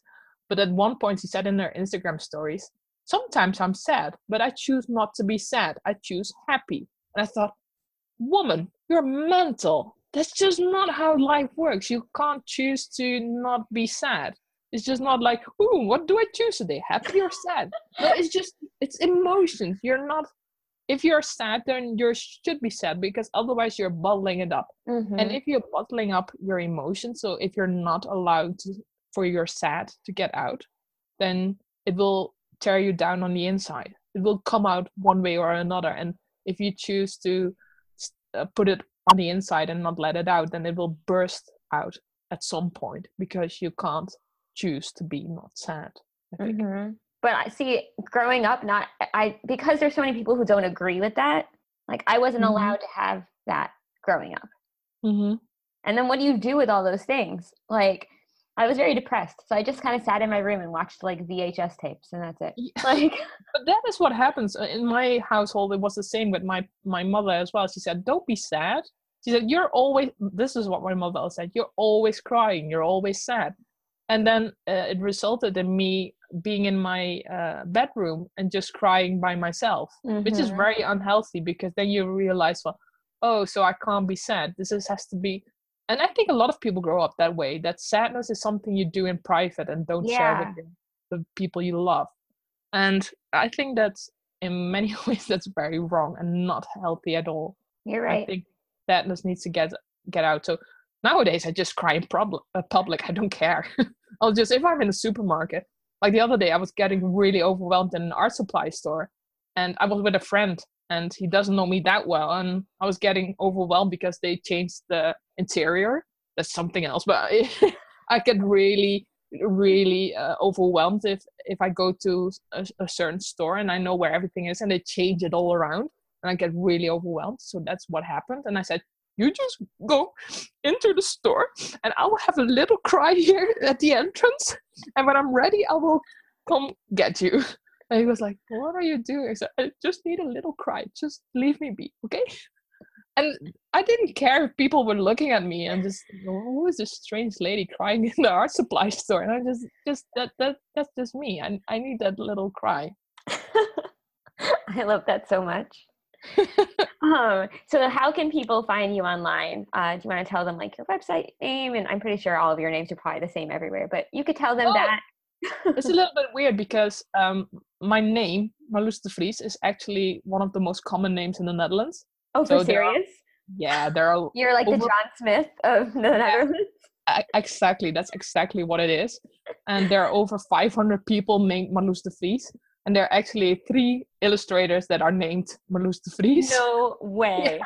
So oh it's, it's so confusing. So, um, for example, you can't take uh, uh, www.johnsmith.com because no. that's probably taken. I'm, I was really lucky that I still got my name, marloesdevries.com. So that's my website. I got it like 15 years ago.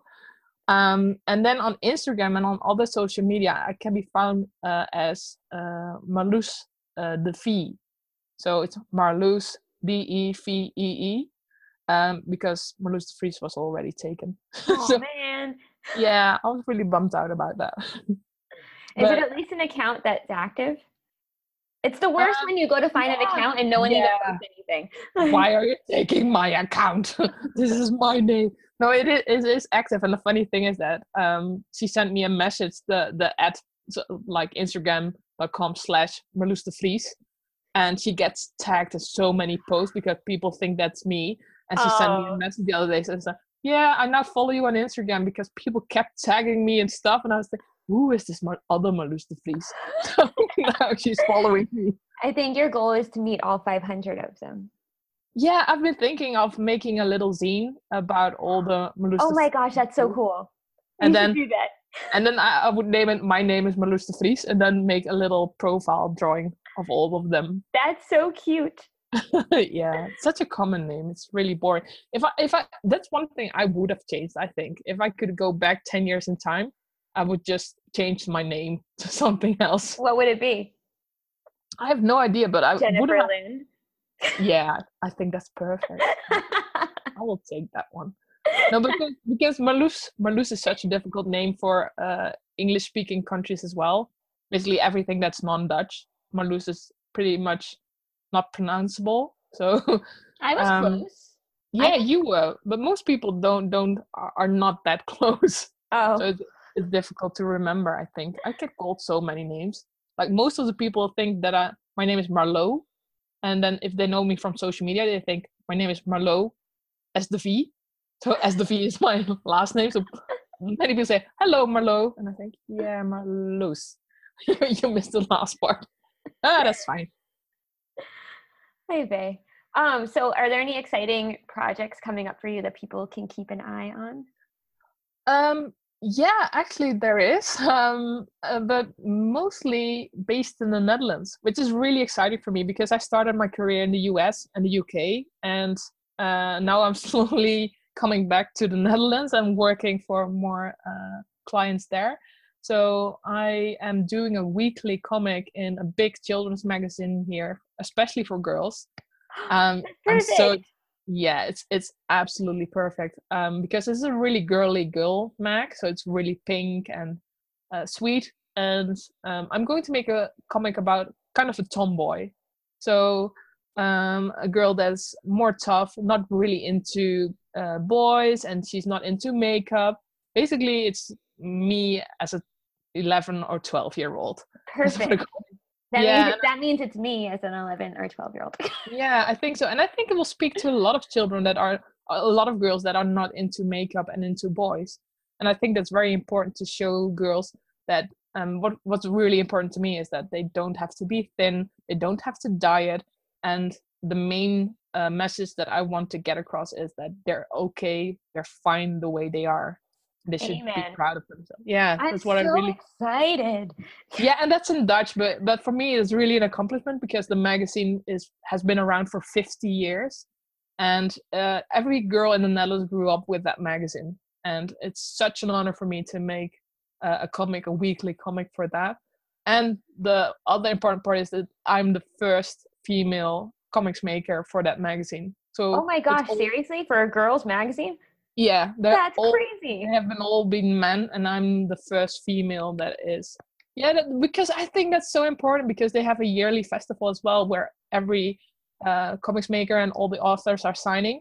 And when I was growing up, there were only men that were signing uh, the books, and I'm going to be the first woman. And I hope girls think, oh, I can be a comics maker as well. So I really hope to inspire them. Oh my gosh, I'm so glad I asked you this question. I'm so excited. I'm bouncing. yeah, I'm so happy with that. And then in I think early 2019, my comics book is coming out in the Netherlands as well, so in in Dutch. And I really hope there will be uh, a UK or US publisher as well that wants to do my that wants to publish my comics as a book because yeah, I, am obsessed with books. Books are my life. I Me have too. always books i'm obsessed. I don't want i tell my husband all the time you should be really grateful. I don't like clothes. Like i don't like makeup. I don't like bags. I like some art supplies and books. I just want all the books. Like that's exactly how i am. I, I i i'm not bothered about clothing or shoes or makeup or, or, or all that. I just want give me books and i'm i'm really happy. I'm me too. content. and cookies and tea. I need the cookies and tea too. Like it's a combo uh, for me chocolate Okay. that works. yeah. Well, yay. I super enjoyed having you on the podcast and yeah, thank you so you much. Forever and ever. I'm really, that's the weird thing. I often say to, I, I'm an introvert and I don't like talking to people, but sometimes if you feel that connection and you feel something is good and people understand you, then I'm just rambling on like a, a mad woman. Like, oh, I'll tell you everything about my life. Here it is. Thank you so much for listening. I really appreciate it. If you liked the episode, please subscribe, or even better, leave a review. It makes iTunes really happy and hopefully makes them share this podcast with other people, which would make me really happy. If you have any ideas for topics to cover or for people you'd like me to interview, please email me. My email address is in the show notes. And thank you again. Have a great day.